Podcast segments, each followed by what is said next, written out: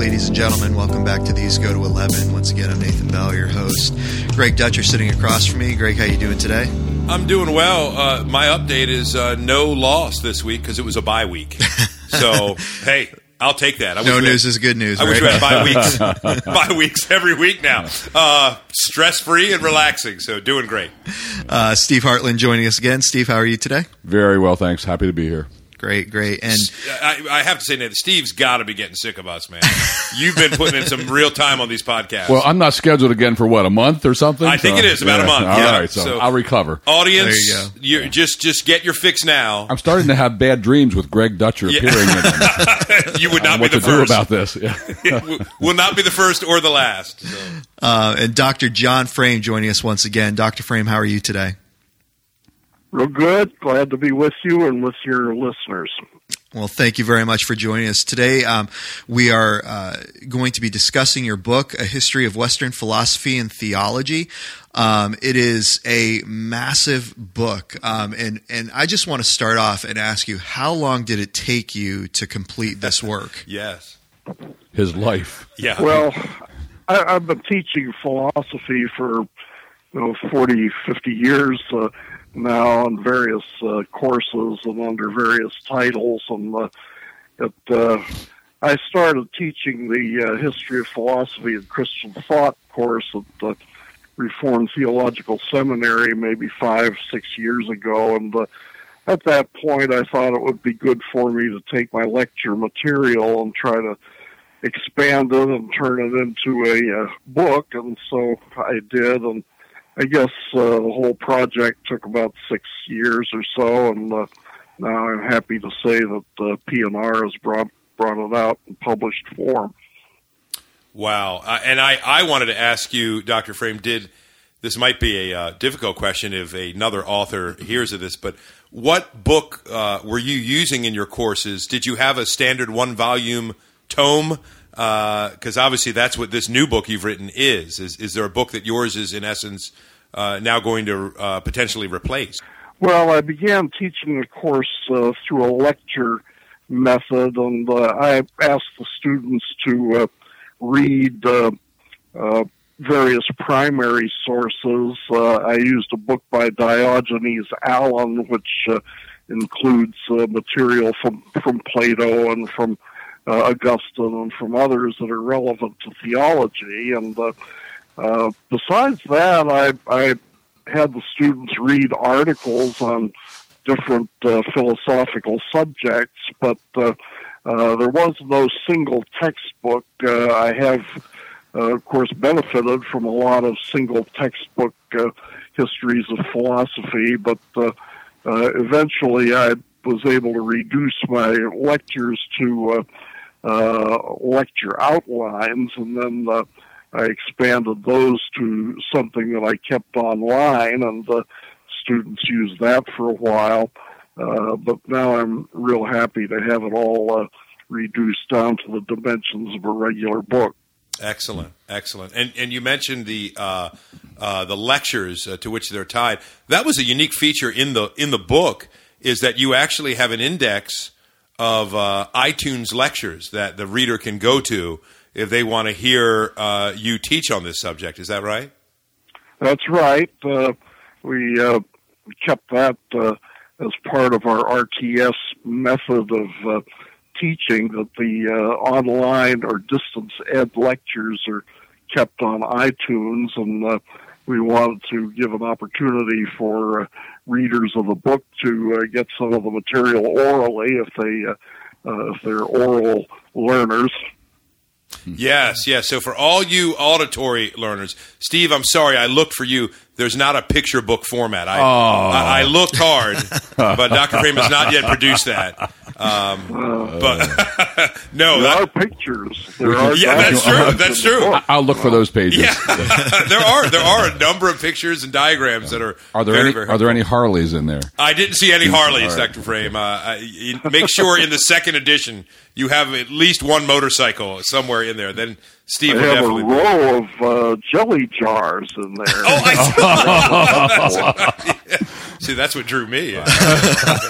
Very good. But no, just for those of you uh, listening in today, obviously, if you're a podcast listener, you are in a category of people that really do enjoy learning about new things through the auditory medium, and I thought that was a great feature in this book. Um, you know, to read it and say, "Man, I'd like to hear this." Sometimes it sticks better. You get a different nuance, and uh, that was a, that was a wonderful index in there that you can always find the lecture related to the uh, to the chapter. Now, uh, Dr. Frame, I um I remember when I first picked up Mere Christianity. There's a little um, section in the beginning where C.S. Lewis talks about how difficult it was to transfer um, his his spoken notes because Mere Christianity was a series of radio programs done, and he said it was more difficult to take that and transfer it into transfer it into the written form. There were different things um, that he had to do. Did you find a similar experience in writing this as well? Well, uh, to some extent, yes, but uh, the uh, book is not just a transcript of the uh, oral lectures. Uh, there's a lot more research uh, in the book. I, it, it was an independent project in a way, although it uh, aims to communicate basically the same same ideas. Um, and just out of curiosity, what would you say? Who would you say the target audience is for this book? I mean, do you think it's primarily for the student? Do you think um, the, the the lay Christian would be able to pick this up and, and get into it? Um, what are your thoughts on that? Well, I basically have in mind uh, people who are teaching or taking courses on the history of philosophy, either in college or uh, in seminary. Of course, it's set up in 13 chapters with uh, uh, discussion questions at the end of each chapter and so on. So there's a kind of uh, textbook feel about it. But I think anybody, uh, you know, I kept thinking of myself when I was in uh, college and uh, studying under very secular teachers, non-Christian uh, teachers, and uh, I had various problems about uh, how the things I was learning in college uh, interfaced with my Christian faith, and uh, I'm I'm always thinking about that. You know, I'm thinking uh, when I'm talking about Kant or talking about Hegel, uh, uh, how does that relate to somebody who's a, a Christian and trying to uh, uh, understand things uh, uh, in a in a biblical way? Yeah, yeah, no, that's great. Um, I'm going to pass this over to um, Steve now because I know there there are a few questions there that he has for you about it. Uh, once again, we're talking about a history of Western philosophy and theology by uh, Dr. John Frame. So, Steve, um, go ahead and, and take it away for a little bit there. I, I think I'll ask first. I'm, I'm I'm looking at the volume. It's sitting here in front of me. It's a big book. That is a big book. It's a workout. ethic. My bicep is twice as large. That's another benefit Yeah, of which- buying this book. Yeah, that didn't take much, But I don't know why it occurred to me. I'm just thinking you will not find for the heroes. You will not likely find this volume in the little stand in the grocery store next to the paperbacks on the Rapture, You know, the, the Rapture novels. All right, yes, or the promises for job success. that one Yes. either. Uh huh.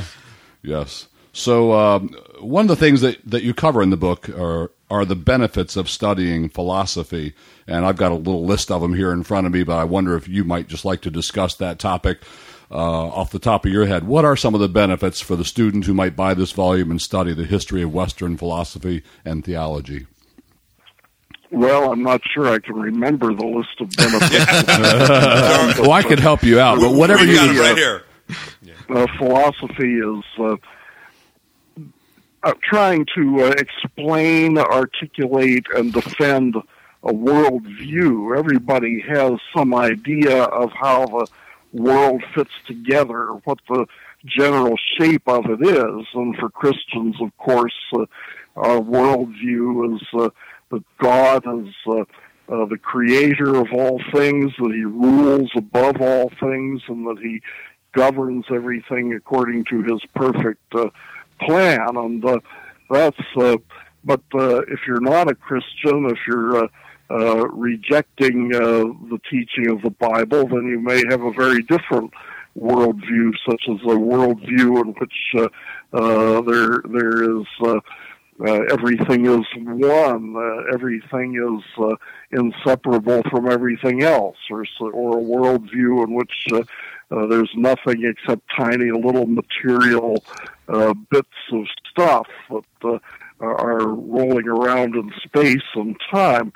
Uh, so, uh, you know, if you're going to, uh, if you have any interest in these big questions and you're interested in defending your own worldview or explaining it to somebody else, it certainly can help uh, if you expose yourself to uh, uh, the philosophers down through the years, uh, how they explained and defended their worldviews, and you can get good examples of uh, uh, how Christians have done it too in the past. So uh, there are a lot of benefits, I think, from uh, studying philosophy. Philosophy and theology are very closely uh, related with one another. Uh, uh, if a Christian understands uh, the theology of Scripture, uh, uh, that that is his philosophy, and, mm. as I understand it. Yes, very very good. Um, would this be a, a good volume then for an intelligent high school graduate who's headed off to a secular university. Mm. Will this help ground them and prepare them for some of what's going to come their way when they get to school? Yes, I think so. Uh, if, uh, uh, I think that's a special value that it has because uh, if you're going off to uh, the typical secular uh, college or university, you're going to get uh, probably a history of philosophy course uh, along the line, or you're going to get uh, a, a course in uh, biology or history or politics, which uh, assumes uh, uh, a non-Christian philosophy of some kind, and uh, uh, it's good to be prepared for that. It's good to understand uh, uh, how the biblical worldview compares with that and how it differs. I'm reminded of a pastor friend of mine. He lives in Jersey, and his oldest son was going off to Rutgers University. Hmm. And he uh, insisted that the summer before going to Rutgers, the son read Nancy Pearcey's Total Truth, and they, they discussed it together. I'm sure you're familiar with that book, are you, Dr. Frame? Oh, yes. yes. That's a good book. So I, I think that would be step one. Yours would be step 10, maybe. Right, right. yes, yes. Yes. Uh-huh. yes. But I, I mean, uh, Steve, I would say I remember taking those courses like when I was at Towson uh, you know, I think we had to take a, you know, I don't know, philosophy 101, history of philosophy, or something like that. But I think you're right too. In the science courses, the biology, sometimes depending on how aggressive yeah. and uh, imaginative your professor is, that can get into to you know uh, you know freshman comp yeah. uh, where these things get in there. And there were all sorts of ideas I heard, such as um, and I'm kind of stealing your thunder, Steve, but I'll bounce it back. Don't in. mind. Just just had to jump in. I've I was taught things, Doctor Frame, like um, you know the Christian Church may have detested philosophy, or in certain uh, time periods it did. Yet some of our most foundational truths, this is what I was taught, are nothing more than philosophical abstractions, such as the Trinity. Uh, since they mm-hmm. use terms like substance and you know, you know, uh, all, all, those terms that tie into those Trinitarian debates and conversations. And just curious, um, what would you say about that? I actually know since I read that section, but uh, for our audience, how would you explain that? That's a as a young 18 year old, 19 year old kid, and all of a sudden you've been told, "Wow, the th- stuff I learned in my Sunday school or from my pastor or youth pastor from my parents, this is just philosophical stuff." Hmm uh, that's been repackaged, and it's not something that came from heaven. I would love to hear the John Frame response to that. Well, the uh, biblical doctrine of the Trinity, just to use one example, uh, uh, tells us that there's one God and there are three persons in that one God. And of course, that uh, creates a lot of questions for people. And if people are trying to attack uh, the gospel, uh, they may say, well, what do you mean? One God and three gods? And you can't make up your mind about that. You're believing a logical contradiction and so on. Well, the church uh, worked through that in the early centuries, uh, the first through the fourth century, and they uh, came to the conclusion that on the basis of Scripture, uh, there is one God, uh, but uh, He is uh, in three persons. Now, the word person uh, comes out of the philosophical discussion, and uh, the uh, questions came in a philosophical way, so they came up with a philosophical answer. Mm-hmm. They they said that God is one substance, God is three persons, and uh, of course the uh, uh, uh there, there's no contradiction there because uh, God is one in one respect, and He is three in a different respect, and uh, uh, so that's a perfectly consistent position to have. That's uh, like saying that a, a clover is uh, one plant but three leaves, you know, and it's one in one sense but three in another sense, and there's a lot more to be said about it, of course, but uh, that's where you begin, uh, especially if you're talking to somebody who's trying to attack the Christian faith and doesn't understand the Bible very well. Yes, very good. May I ask one more before oh, we pass please, on to please. somebody else? Um, I think in the book you discuss some possible limits of the use of reason in the defense of a Christian worldview. Um, what would be some of those limits of reason in the defense of a Christian worldview?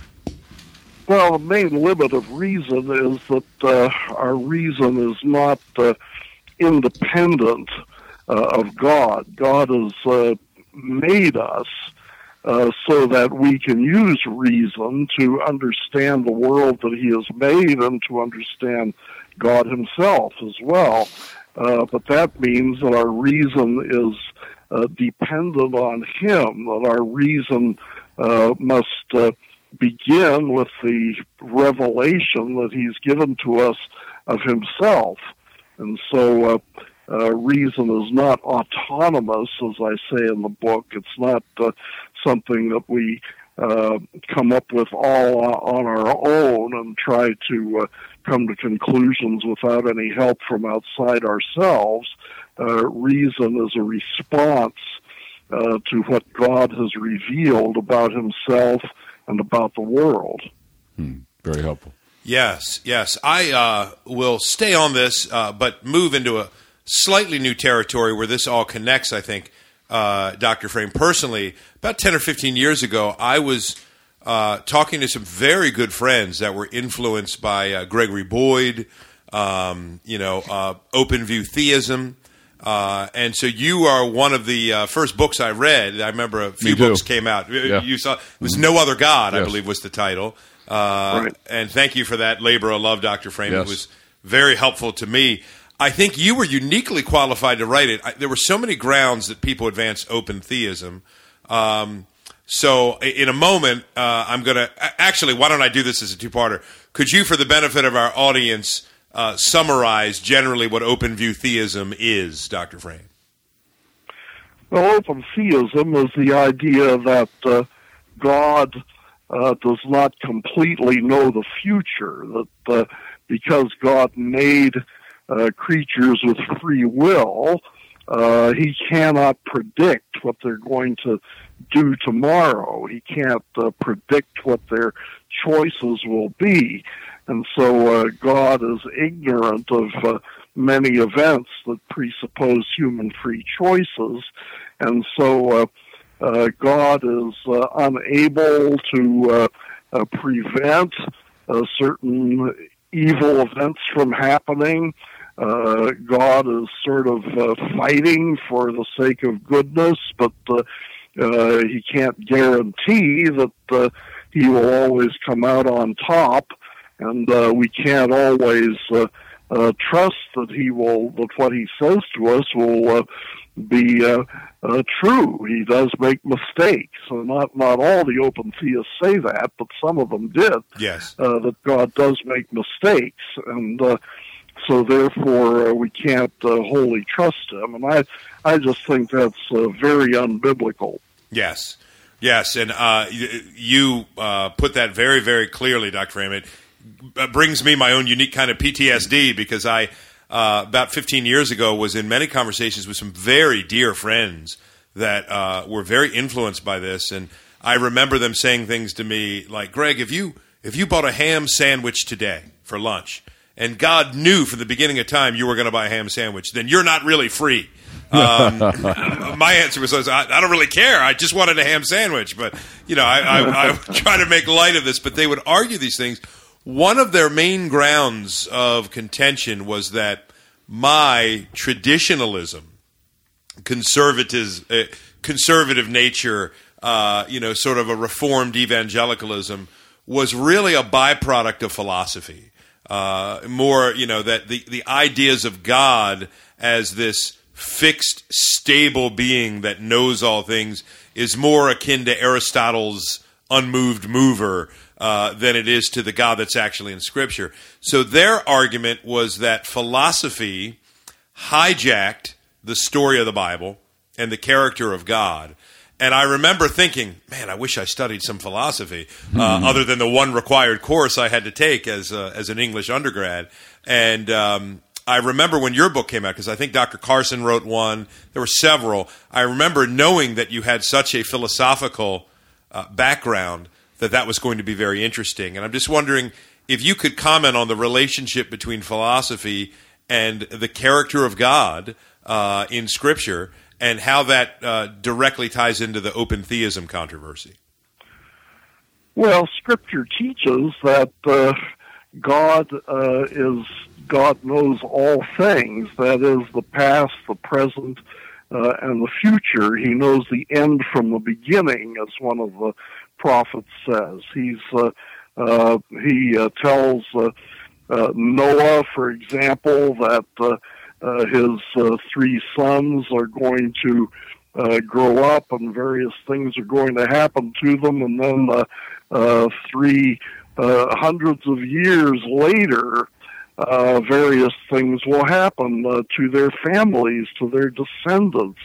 The same thing with uh, with uh, Abraham. Uh, uh, his sons uh, uh, are going to uh, uh, uh, move into various parts of the world, and uh, the sons of Shem, of course, will be the Israelites, and uh, uh, the Israelites will uh, uh, and, and, engage uh, uh, with the uh, descendants of uh, uh, of Ham and the descendants of Canaan, and so uh, this is uh, uh, these are prophecies that go uh, uh, hundreds, thousands of years into the future. Uh, in Deuteronomy, the definition of a philosopher, uh, I'm sorry, the definition of a prophet is that a prophet has God's words uh, in his mouth. And the test of a prophet is that uh, uh, if the prophet says something is going to happen and it doesn't happen, uh, then he's a false prophet and he should be stoned. So all of this assumes that the prophet knows somebody uh, who has a perfect knowledge of the future, a, a knowledge which cannot be mistaken.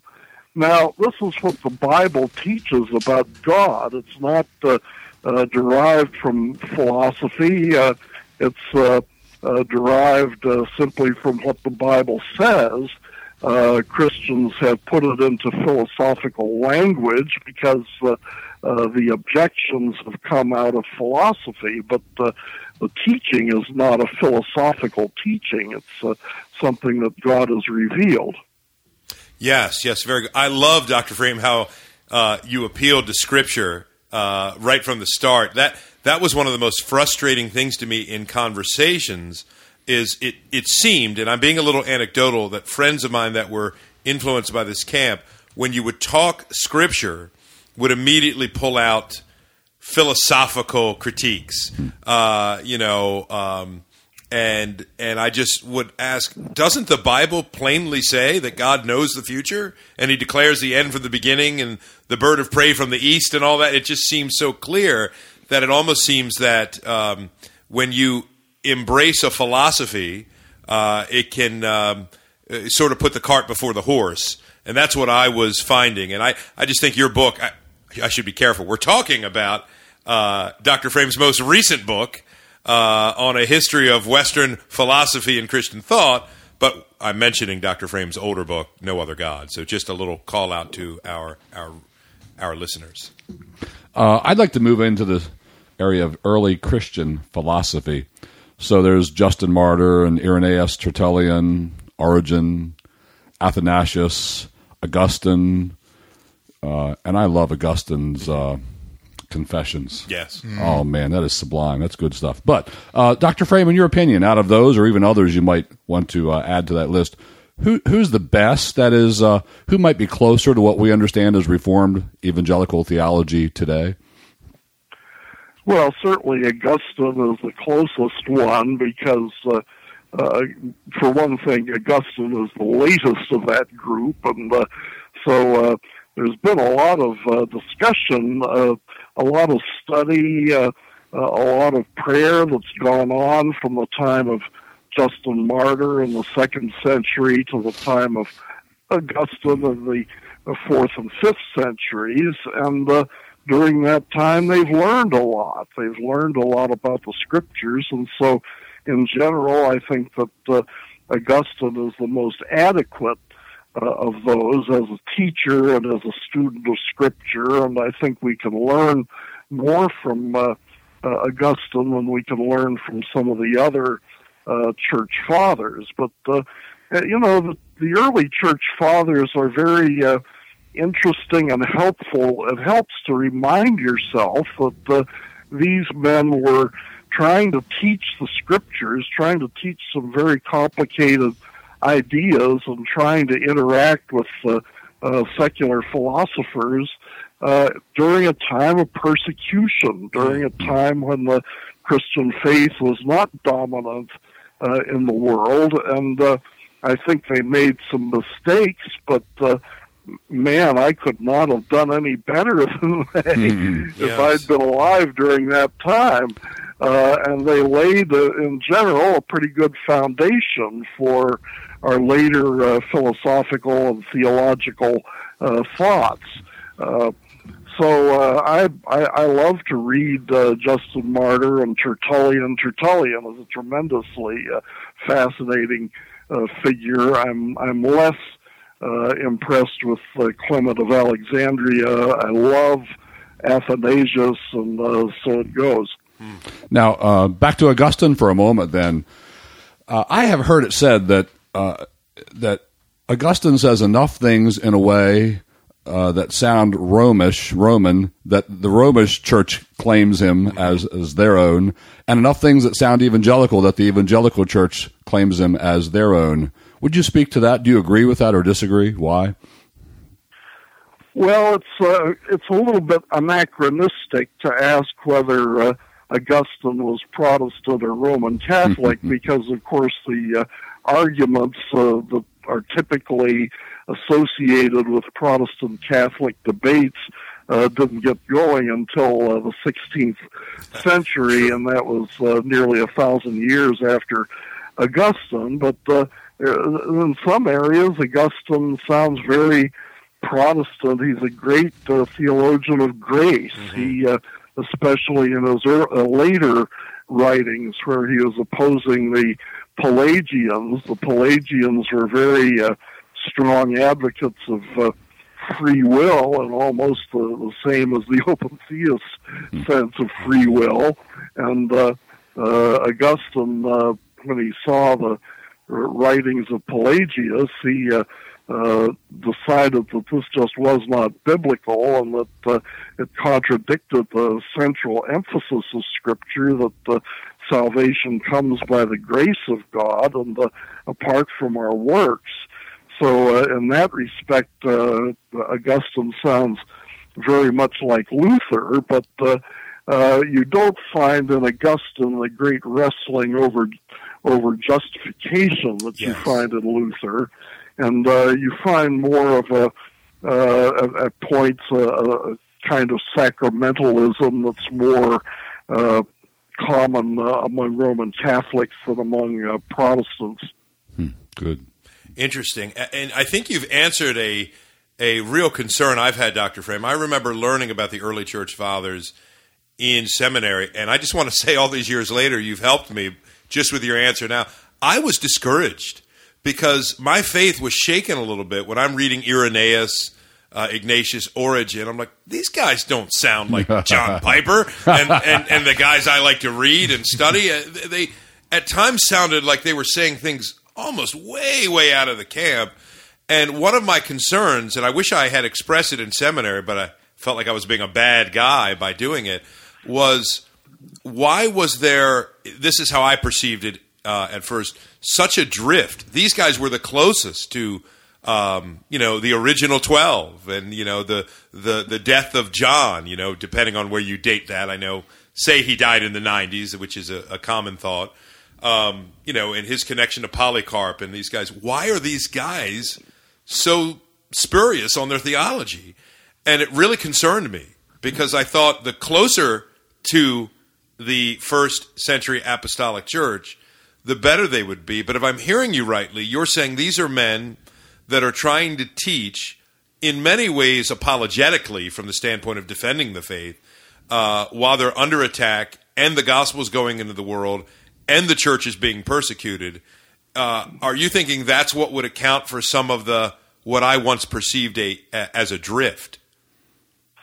Yes, well, uh, I do think there's a drift. I think the uh, uh, there's a vast uh, difference between the last books of the New Testament and the early books uh, after the New Testament, like the letter of Clement, for mm-hmm. example. Uh, uh, Clement's letter to Rome has uh, some works righteousness in it. He doesn't seem to have completely understood Paul's gospel of grace, even though he uh, is writing to the same church that right. received uh, First Corinthians. So, the uh, what happens, uh, and, and I, I think you have to be careful of this. You know, some some people, some Christians get uh, really excited about going back to the church fathers because they think that anyone so ancient as the church fathers must uh, have uh, extraordinary insight. They must be right about almost everything, and uh, that's not true. You know, when you move from from the writings of of Paul and John to the writings of Clement, there's a great uh, gap there, and to me, that's a proof of the inspiration of Scripture. You know, yes. uh, Paul and John are inspired writers, and Clement is not. And uh, the difference is that uh, after the New Testament is complete, the next generation of Christians is uh, starting a, a brand new task. They're starting to do something different, namely, uh, their job is to take the writings of Paul and John and Luke and and uh, everybody and try to understand them, try to apply them uh, and that's that's a hard job. That's a job that uh, you know we still haven't completed after thousands of years. And uh, so, uh, and, and I, again, I think the church fathers did pretty well for the time in which they lived and the the resources that they had. They didn't know Greek and Hebrew as well as we do. They didn't understand the first century Judaism as well as we do. They didn't uh, have the theology of Augustine and Calvin and uh, and Warfield and everybody to help them along. They, uh, mm-hmm. but yes. they did the best they could do, and uh, I, I give them credit for that. Yes, yes, and uh, in that same vein, are you sometimes, Doctor, amazed at how the church, frankly, got the Trinity right so well when there was such massive diversity of opinion? Um, yeah. you know, on on that subject. I actually have always been encouraged uh, that the Holy Spirit was guiding the church because our obviously our checkpoint is Scripture, and uh, I know they used, as you said, you know, hypostatic union and the the terms available to them in their day in the in the philosophical vernacular. But it, um, uh, you know, I, I was just curious your thoughts on that. Do you, as you look at the heresies they were up against? Are you somewhat amazed about how how much clarity they brought to the subject of the Bible's teaching on the nature of God? Yes, well, the church didn't arrive at its uh, final uh, formulations of the doctrine of the Trinity until uh, the uh, Council of Nicaea in the fourth century and uh, later the Council of Constantinople. So it took them uh, maybe three uh, three hundred years or so to arrive at a formulation that uh, satisfied everybody, so that we can stand up in church and and say that uh, uh, God is uh, uh, one, and uh, speaking of the three persons as uh, as persons uh, within His being. Uh, Justin Martyr uh, saw the Trinity uh, in a kind of subordinationist way. Mm-hmm. He saw the the the uh, Son and the Holy Spirit as uh, something lesser than the Father.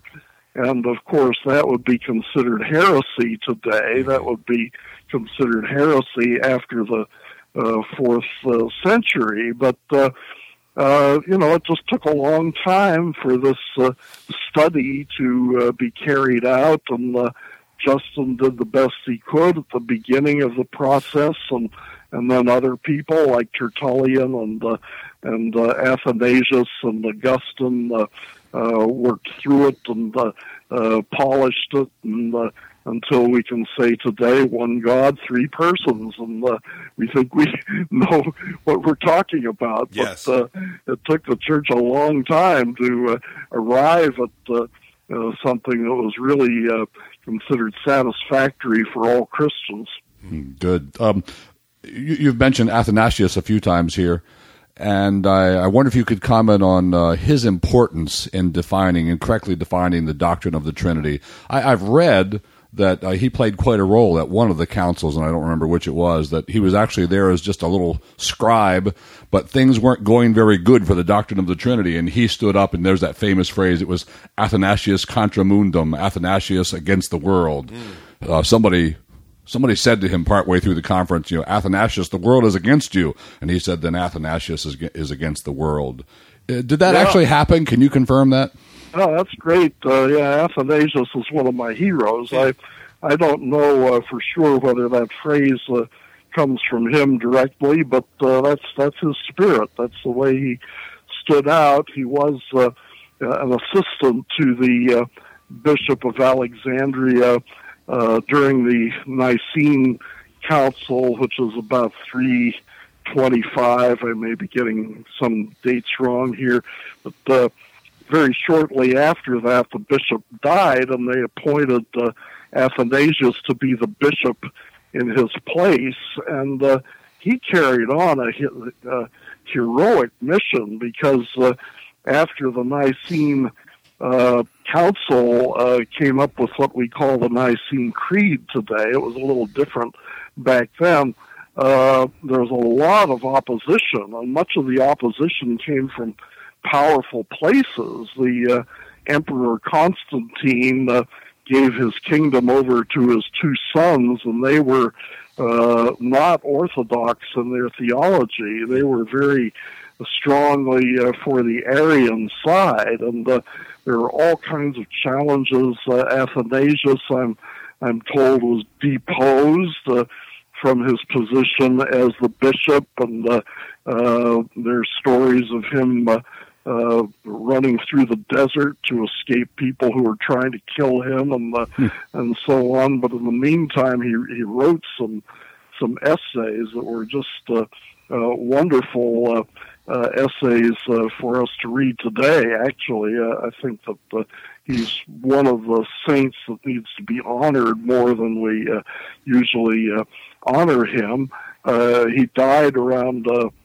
Uh, 373, I think, and uh, the uh, uh, it was just God's providence that uh, kept this doctrine alive, uh, even with uh, Athanasius gone. The uh, uh, doctrine continued to uh, uh, reflect the heart of the church, and uh, there was another council called the Council of Constantinople in 381 that. Uh, uh, reviewed the Nicene Creed and uh, reaffirmed it and uh, revised it in some measure. And this is the Nicene Creed that we recite uh, in our churches today. And it just, as I look at that history, it just seems to me to be miraculous that uh, uh, Athanasius was able to uh, hold the uh, hold that doctrine fast, uh, despite all the attempts to uh, destroy it, and that uh, even after his death, the Lord was able to uh,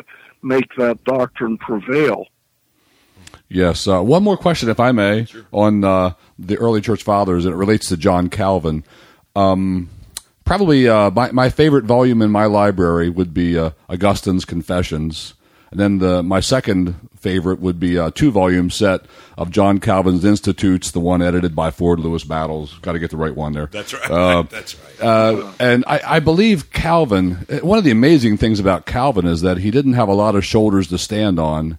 Uh, he stood on his own two feet and got so many things right. I mean, he got some things wrong too, but he got so many things yeah. right. But didn't he? Uh, didn't he draw a good bit from some of these early church fathers? Maybe uh, from Augustine in particular. Would you comment on that, please? Oh yes, well he loved Augustine and he loved uh, Athanasius. He loved uh, the church fathers generally. He had a good balanced perspective on the church fathers. He he wasn't uh, he didn't uh, uh, you know treat them as God the way some uh, theologians and scholars did, but uh, he learned uh, from them and. Uh, he was able, to, you know, when people came up to Calvin and they said, "Well, what's this uh, new doctrine you're teaching? Uh, justification by grace through faith?" and so on. Calvin was able to say that uh, what the reformers uh, taught was uh, very uh, much uh, in line with what the church fathers taught and what the church in general has taught for for many uh, hundreds of years. Hmm, good. Interesting. I uh, that will pivot into the Reformation. I know a lot of our listeners, Doctor Frame, are, are probably most curious about that. But I, I love what we've talked about so far in trying to summarize this massive volume you've written, which is itself a summary of a massive period of history. Uh, you know, we, we, it's good for us to get you know a little bit of uh, exposure to Athanasius and some of these guys that often kind of fall off the radar. But the Reformation, obviously, a lot of people are interested in, particularly modern Reformed evangelicals. Uh, you say something interesting in your section here that, if, if, if I read it properly, that none of the reformers really considered themselves philosophers, but you make the argument, but their contributions are incredibly philosophically important. Could you could you unpack that a little bit for us? Yes. Well, the uh, uh, reformers, Luther and Calvin, and the others uh, uh were mainly students of the Bible, and uh, they didn't. Uh, they weren't uh, students of the philosophers, except Calvin was a classicist. Calvin did read the philosophers, and uh, to a large extent, he liked the work of Plato. But uh, he thought that the philosophers in general were were uh, of uh, very little value compared to the gospel, compared to uh, what they learned from God's word. And of course, the need of the church, the need of the world uh, in their time uh, was not uh, to to have better scholarship on Plato and Aristotle, but it was to to uh, hear clearly the gospel of God's grace as it came in uh, through the scriptures. So Calvin's work is is primarily uh, Bible interpretation. He wrote uh, many volumes of uh, of commentaries, many volumes of uh, sermons that he preached on different texts. And uh, although he was a he was a classical scholar, and he could have uh, written some interesting uh, monographs on Plato's uh, uh, doctrines. He chose not to do that for the most part and uh, chose to uh, focus on uh, issues that come right out of the scriptures and uh, out of the controversies that were uh, uh, had arisen in that time between Protestants and Roman Catholics. Yes, well, uh, that that's a good lead-in because I've been told before, Doctor Frame, that uh, Calvin particularly his commentaries, and I was curious your thought on this, are a little more timeless than Luther's. Uh, I remember one of my church history profs saying that during uh, during a seminary class. Uh, his argument was that Luther's um, comments, uh, his argument were, are very entertaining often, uh, but mm. were a little more targeted to the the particular needs of his day. Where he said he could pick up a Calvin commentary on John today and it would be really as valuable to him as any D.A. Carson's commentary on John, where where Luther's tended to be a little more um, uh, targeted to his specific time. And, and have, I mean, would you say that trend is true? Would you would you affirm that perception? Well, I think so. Uh, uh, Luther, of course, was uh, always preoccupied with his own story, his own uh, uh, wrestling uh, with his sins and trying to gain the assurance of God's forgiveness. And uh, so that always, uh, that's never too far removed from Luther's writings. Uh, but Calvin, and I, I do make this point in the book, uh, Calvin basically takes uh, Luther's uh, concern about the assurance of salvation and uh, uh, of course, Luther's uh, final confidence that uh, we, we gain our assurance because of the shed blood of Jesus Christ and because of his forgiveness by imputing his righteousness to us. And Calvin believed that just as Luther did, but Calvin used that insight to rethink the whole body of Christian theology. Mm-hmm. and uh, I think there's a parallel here to the relationship between uh, Athanasius and Augustine. That uh, uh, Athanasius was a man who was preoccupied with a current controversy, whereas Augustine sort of rethought the whole uh, body of Christian doctrine uh, in the light of the doctrine of the Trinity. So uh, uh Luther was uh, a man who was caught up in the uh, uh, immediacies of his story, but uh, Calvin rethought the whole corpus of Christian doctrine based on the recovery of the doctrine of justification by grace through faith alone.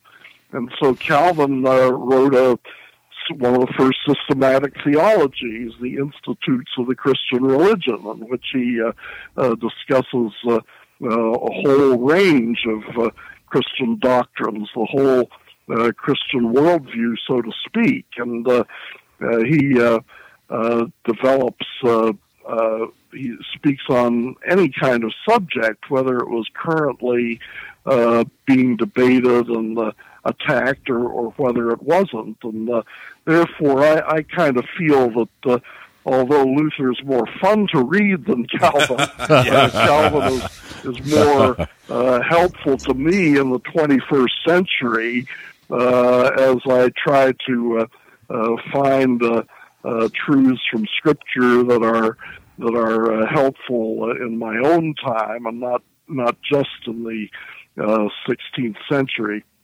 Yes, and it's obvious, Dr. Frame, anyone that's read you, uh, and I think you've been very upfront how personally indebted you are to Calvin. Uh, what what would you say is his greatest contribution to Christian theology, Christian thought? Well, it's hard to say because he was such a global thinker mm-hmm. since he thought about so many things. But to me, uh, what's especially interesting about Calvin is that he starts the institutes, not the the way typical systematic theologies begin. Usually, systematic theologies begin by uh, uh, talking about uh, uh God's existence and God's attributes and and so on and so forth. But uh, what Calvin does is he starts by talking about the knowledge of God. How do we get knowledge of God? And of course, uh, his answer is not we we get knowledge of God through through this proof and that proof and uh, the way Thomas Aquinas did, but mm-hmm. uh, uh, he said we come to know God through uh, uh, through first of all through his revelation everywhere, through his natural revelation, which extends to ourselves because we're made in the image of God. But then he says the reason why uh, we're ignorant of God is is not because there's there's uh, a scarcity of information, but uh, uh, we're ignorant of God because of our sin, and uh, because uh, we we repress the truth in unrighteousness. He follows Paul's argument there in Romans one, and then uh, uh, of course uh, the only way uh, to uh, gain a clear knowledge of God again is by uh, turning uh, away, repenting from our sins, and and receiving God's grace. And so the gospel of grace is there right from the beginning, even in the uh, talking about uh, epistemology, to use the philosophical term, mm-hmm. uh, talking about the way we uh, come to know God. And uh, that that uh, part of the institutes has been a tremendous influence on me. The first book that I published was called "The Doctrine of the Knowledge of God," and it was trying to put uh, some of those insights into uh, more contemporary terms. Yes, yes. I'm glad you mentioned that book. I was going to bring it up. We are discussing presently your history of Western philosophy and theology. But since we're talking about Calvin, I was reminded of two of your volumes, The Doctrine of God and The Doctrine of the Knowledge of God. And for the hearers, I'll just say they are wonderful, wonderful volumes. I'd encourage you to get them, eat yes, them up, chew them up. I really love them. I love Dr. Frame how. Uh, uh, how fair you are in those volumes, fair to various viewpoints, and I love how um, logical and rational you are. I think that's one of your hallmarks. You really are. Yes. Guess you know that. Um, yeah. but, Thank you. But I'm wondering, uh, to what extent would you say you were influenced by Calvin in developing your doctrine of the knowledge of God? Hmm. Well, I think that uh, in that first book, uh, Doctrine of the Knowledge of God, I, I uh, was you know, tracking Calvin to a large extent. I uh, I had uh, made use of a lot of the teaching that I'd received at Westminster Seminary, and of course, uh, uh, particularly my training under Cornelius Van Til. And, yes. Uh, Van Til saw his work as being uh, very much a uh, uh, an application of Calvin's thinking about epistemology and philosophy and God's sovereignty and so on for our uh, time, and uh, that uh, resonated to me a lot. Now, for the most part, I'm not uh, deeply influenced by uh, uh, historical theology. I usually try, as in my systematic theology, which was published a few years ago, I usually try to focus on the Bible more than uh, focusing on the people like Calvin who have studied the Bible. But uh, uh, I, I certainly cannot deny that uh, uh, these great teachers that God has raised up uh, have had a tremendous influence on me. I, I have not uh, uh, been. Uh, uh, you, you shouldn't read my stuff and say, well, those are Frame's original ideas. Usually they come from somebody else, and mm-hmm. if they seem to be uh, uh, just just mine. It's mainly because I forgot to acknowledge where they actually came from. Uh, Dr. Frame, you just summarized Steve's entire preaching ministry. Um, uh, Steve has a gift. He has a gift of plagiarism. no, I'm kidding. Listeners, I am uh, kidding. Steve works hard on his sermons. Just a quick little bit of humor. But there, there, aren't enough pictures in my sermons. so, uh, I, jumping you way down in time. sermons then. Yeah, right. Uh, let's go down to the 1700s. Big leap here, and come oh, yeah. to the, the person of Jonathan Edwards, giant on American soil. And uh, I think you deal with this subject in your history of Western philosophy and theology. Some of what Edwards wrote seems to border on pantheism. At yes, least, and some was... pantheists might even claim him as their champion. Would you comment on that? Did he fall into pantheism, or did he get pretty dangerously close to it? Well, in Edwards' uh, early writings, which uh, are more philosophical, of course, for most of Edwards' life, he was a preacher and uh, a dogmatician rather than a philosopher. But uh, he did uh, write some philosophy early in his uh, uh, life, and uh, some of that, you know, he's trying very hard to uh, uh, emphasize the sovereignty of God. He's very uh, concerned to to say that whatever happens uh, is really God acting. It's really God that's making things happen, and that's what we call uh, concurrence in the doctrine mm-hmm. of providence and uh, that. But there are times where it almost uh, seems to be uh, uh, saying that uh, you know everything that we see, everything that we hear, everything that we do. Well, it's really God uh, seeing and hearing and doing, and mm-hmm. and so it becomes difficult to distinguish what he's doing from from pantheism. But of course, you know, I mean, uh, when I was in high school, I read uh, Jonathan Edwards' sermon, Sinners in the, in the Hands of an Angry God. That seems to be the sermon that most of the secular high schools like their students to read. yes. And uh, a powerful sermon, and the imagery is devastating, but uh, you, you can't uh, imagine that. Uh, uh, anybody could write that sermon and not recognize that there's a vast difference between mm. God and the sinner. And mm. uh, so uh, I think uh, that uh, kind of verging on pantheism was a kind of youthful indiscretion. And uh, what uh, Edwards was uh, really uh, up to is more clear in his later life, in his sermons, and his doctrine of uh, uh of uh, freedom of the will, and so on and so forth. Well, I'm I'm I'm comforted in a strange way. I thought you were going to say that when you were in high school, you read through the works of Jonathan Edwards. Yeah. I, was, I was going to sigh. yeah. No, Dr. Frame didn't do that to his freshman year of college. uh, Oh, Dr. Frame, we want to thank you so much for joining us. Um, we are winding down on wow. that hour mark. Um, it's been so great. We also want to let our listeners know that we want to give away one of your um, books, the current one that we are talking about, A History of Western Philosophy and Theology. Um, and we want to do something similar to what we did for our previous contest. Um, this time we want to do it with iTunes. So if you um, want to recommend to friends or family who listen to this podcast to go online, write an iTunes review for us, and then contact us, letting us know that they wrote it on your behalf, um, that that you are getting your check mark from them. Um, we're going to let this run until uh, what do you think, Greg? December.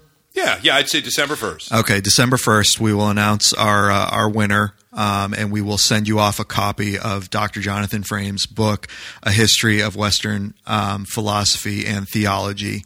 Um, so, thank you again so much for joining us. It's been so great. Yes, yes, yes. Thank you so much, Dr. Frame. And uh, just to say, this book. Uh, I, I, think if you could see it sitting here on our table, uh, not you, Dr. Frame, you know the book quite well since you wrote it, but our listeners, uh, we scratch the surface of the surface. Uh, this book is deep. It's helpful. Uh, the way it's annotated and outlined as uh, again the iTunes lectures. Uh, it's a really excellently done book, Dr. Frame, and just again, thank you for serving the church in writing it. Well, you're very welcome, and uh, I trust that you'll let me know when this discussion is posted so I can let my friends know about it. Absolutely. Absolutely. We're going to go ahead and sign off now. Gentlemen, we just rocked the Casbah. Philosophically. These go to 11.